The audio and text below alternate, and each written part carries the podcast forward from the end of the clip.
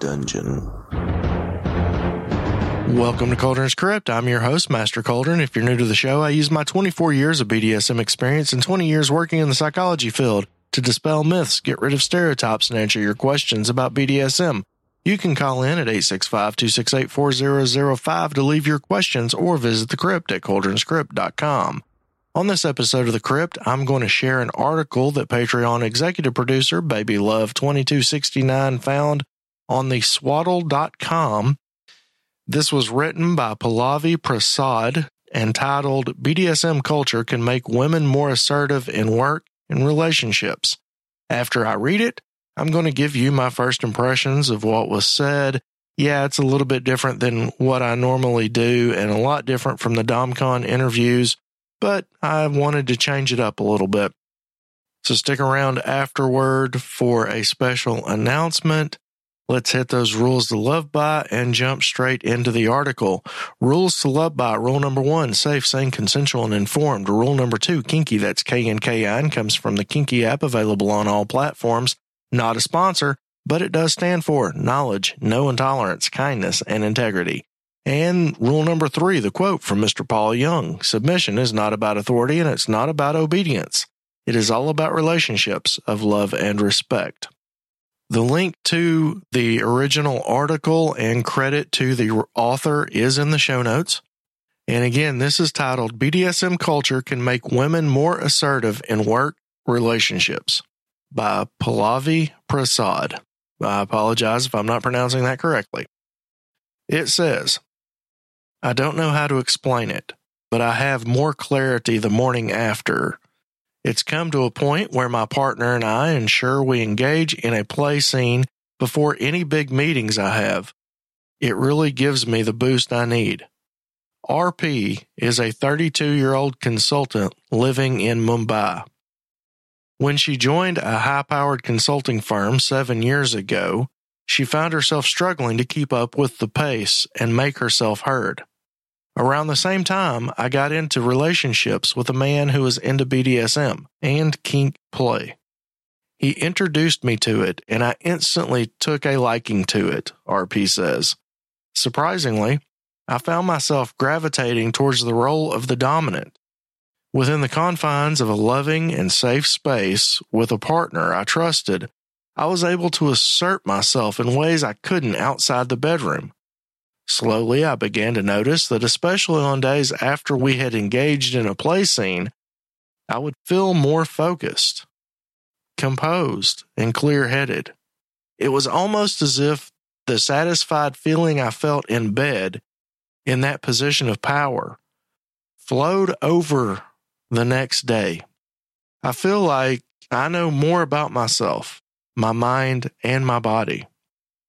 According to recent research by Dr. Brad Sagarin, a professor of psychology at Northern Illinois University, kinks such as BDSM alter the blood flow pattern in the brain, creating altered states of consciousness. For those who assume the dominant position in BDSM, these mental states are called flow, the term popularized by positive psychologist Mihaly Csikszentmihalyi Flow is defined as an optimal state of consciousness where we feel our best and perform our best. It is a state of hyper awareness, laser focus, and euphoria, which resonates with RP's experience. I just feel more brave, if that makes sense, she says. Sagarin's research confirms just that. The study found that people who regularly experience flow as an effect of dominant BDSM roles, report improved concentration, clarity about goals, decision making skills, and listening and intuitive skills. They also demonstrate lower levels of the stress hormone cortisol, less self consciousness, and less aversion to risk. The study also found those taking on submissive roles in BDSM play experience transient hypofrontality, a peaceful, dreamlike state often compared to a runner's high or described as being in the zone. creativity and productivity peak in this state of decreased self awareness. RP explains how her female friends from the BDSM community have discussed this before. Sometimes, when we share, and we're all DOMs, our experience with each other, we all agree that we are in a great mood throughout the next day and feel more energized and creative. It's like a strange high, knowing what we did the previous night. People who experience either of these altered mental states report higher levels of happiness, creativity, and productivity for up to three days after. According to research by Harvard University professor Teresa Amabile, Amable, mm. they also report transferring the focus, confidence, concentration, and decision making skills of BDSM into everyday life. It is no wonder, then, that people who engage in BDSM are less neurotic, more extroverted, more open to new experiences, more conscientious, less sensitive to rejection, and have higher subjective well being outside the bedroom. According to a 2016 study on the psychological characteristics of BDSM practitioners. Additionally, partners who engage in sadomasochism are more connected and more intimate than those who do not engage in it. According to a 2009 study published in the journal Archives of Sexual Behavior, the honest expression of one's fantasies and desires and consensually, respectfully, and safely executing that as a BDSM scene requires a high level of communication and trust between partners, a feature regularly absent from non kinky or vanilla sex, as the BDSM community calls it. My boyfriend and I have definitely become much closer since we started exploring the space together. We don't lie to each other in our relationship, white lies not included. And even those we mostly confess because the trust between us is the same inside and outside the bedroom, says RP. There's very little drama, and if we ever fight, we usually resolve it by talking to each other. But it almost never reaches that point because every day, in a way, we tell each other about what it is that we want from the other person and what we don't. It's like learning how to negotiate with another person. Women have traditionally been discouraged from developing such open and clear communication skills. In 2018, former dominatrix Kasia Urbaniak started the Academy, a school to teach women the foundations of power and influence via month long female empowerment sessions in New York. Speaking to The Guardian, she says, it's about the communications that women carry that either make them go speechless or afraid of coming across as too bossy or too needy. Urbaniak explains that by being in the dominant role of BDSM, women learn to project their strength and attention outward. It's a skill they can then use to flip the power dynamic in the outside world where women were forced to turn their attention inward was self doubt and over analysis. A barrage of recent research hints that the effects of empowerment via BDSM, people with sexual kinks or fetishes such as BDSM, group sex, or role play, have better mental health, less psychological stress, higher self worth, and more satisfying relationships. Not everyone is convinced of BDSM's benefits, however. The feminist sex wars over BDSM's potential for women's empowerment rage on, with one side seeing BDSM as a way to explore and enable female sexuality, and the other side seeing it as yet another manifestation of the hyper masculine, patriarchal order's violent idea of sex. But as black lesbian poet and feminist writer Audre Lorde puts it in a personal essay, embracing the erotic fosters a deep and irreplaceable, quote, self connection and fearless underlining of capacity for joy, end quote. Released of social context, when examined in individuals' lives and homes, BDSM seems to allow, well, release.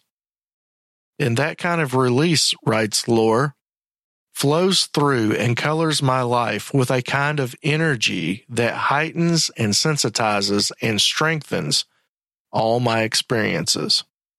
End of article. Okay, so first, I think that this is a really, really good article. If you go to the show notes, click on the link to go to the article, all of the studies are backed up there are links to those on the original posters page. So, what do I think about this? I think that this was written from a feminist point of view, rightly so. The author is female. Uh, I've done a little bit of research on her. She seems very knowledgeable, very intelligent. Um, I will definitely be subscribing to her blog. But I think that this article goes to the entire community, not just the female side. Personally, for myself, because as the original author of this article uh, is a woman and a, obviously a strong and empowered and intelligent woman, I'm the same, only the male version. So I'm going to see this from the male point of view.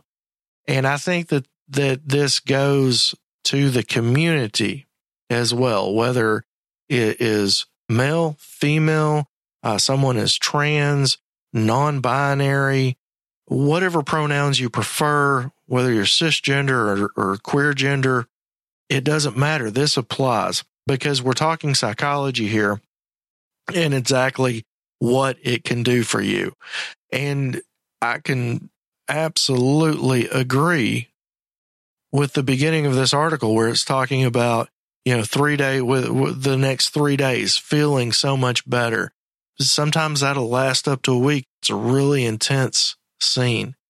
And people constantly ask me, why is it that I try to push submissives to be a little more dominant, to not completely submit? And that's not all the time.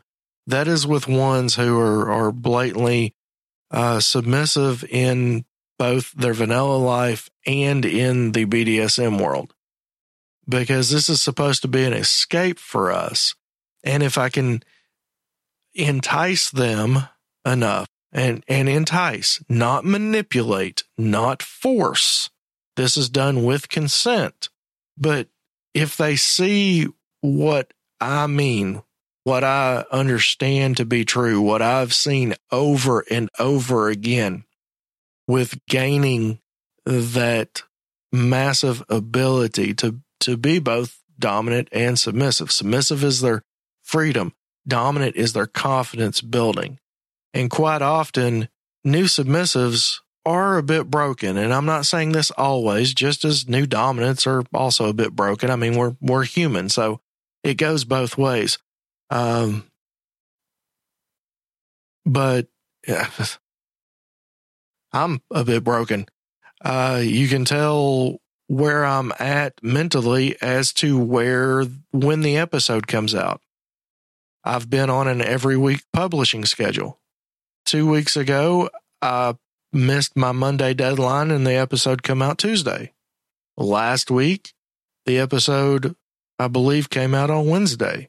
This week, the episode's coming out on Wednesday. I've been dealing with a lot I'm mentally stressed and it's caused me to be a little depressed. So, uh, yeah, it's, it comes through. So anytime that we can step that up and learn other ways to deal with it. And I think that, that flipping it, taking a look at it from the other side, you've heard me talk a lot recently about trying 30 days of submission because it's been over 20 years, 22 years since I've switched. and trying out that submissive role for 30 days. And I mean, very seriously about it. Um, I think that's something that I would probably do an episode on a vlog on YouTube if I did that. Um, so that you guys could see it. I would do a daily vlog on that. But anyway, back to this article. There's nothing in here that I disagree with, and that's rare. I'm going to use this as a as a tool to help people understand what we do. So, for all of you that have sent me messages saying, Master Cauldron, how can I get someone to understand why this is important to me? How can I explain what I feel? Do you have studies to back this up and why this is helpful? Here you go. Uh, that's exactly how I'm going to use this. I'm going to take this and take some of this research. Some of it I was aware of. There, there were a couple of things in here that were actually new to me. So I am very, very grateful to the author for coming up with this article, uh, Miss Prasad, Pallavi Prasad. And if I'm saying your name incorrectly, I apologize for that. But if you're listening to this, excellent, excellent work. Thank you for this article. That's going to wrap up my personal thoughts and opinions on this. I hope that you've enjoyed this episode. Uh, that announcement that I was talking about, some of you know that I am working hard. I've been working hard for four years trying to get a local club opened. We could really use your support. There are links to both Patreon and PayPal in the show notes. Now, I bring this up now because we're very close. We could really use some backing, some help. At one time, I had a GoFundMe page for this uh, a dollar, a hundred dollars, a thousand dollars, whatever you can give to help a community have a home. The best way to do that would be PayPal and put a note in there if you do that and say, Hey, this is what it's for. I'm going to do plaques for donation levels and things like that that will hang in there forever. But we're very close. We had a space. It was on Saturday. They said, yes, we could have it. Uh, I spent a few thousand dollars on uh, business things and, and working on getting things arranged. And then come back on Tuesday and you know when we were supposed to sign the lease, and instead of signing the lease, uh, we didn't even meet because there was a phone call saying no, thank you. So, well, no, I think we are supposed to lease on Thursday, but anyway, so that's what's up. Uh, we're getting very close to making this a reality and providing this local community uh, in Knoxville, Tennessee, with a home somewhere for all the classes and where everybody can gather and meet and you can have all the different groups doing their things. And yeah, so. All right. Well, again, thank you. Thank you. Thank you to those who support the show and to everyone that listens. If you would like to become a Patreon producer, and if you haven't because you think it's super expensive, you can become a Patreon producer for as little as a dollar a month and I'm going to be putting out some more play journals soon. Uh, I was doing those every week and then play slacked off. Well, I've, I've had a little play recently. I've just been incredibly busy, but I'm going to try to get those recorded soon and get those sent out on Patreon. And those are only available to the producers on Patreon, uh, any level of producer. All right. And speaking of pro producer Lily Chaos, executive producers Jeremiah, Arcane DGR, and Violet Aurelia, Feline Rouge, Baby Love 2269. Thank you again for sending me this article. And Basil. Senior producers Matt, Roxy Bear, Emerald Wolf, JK, Sort Out the Kinks, Delilah, Sir Mutual Respect, Master Gabriel, and Theod 123.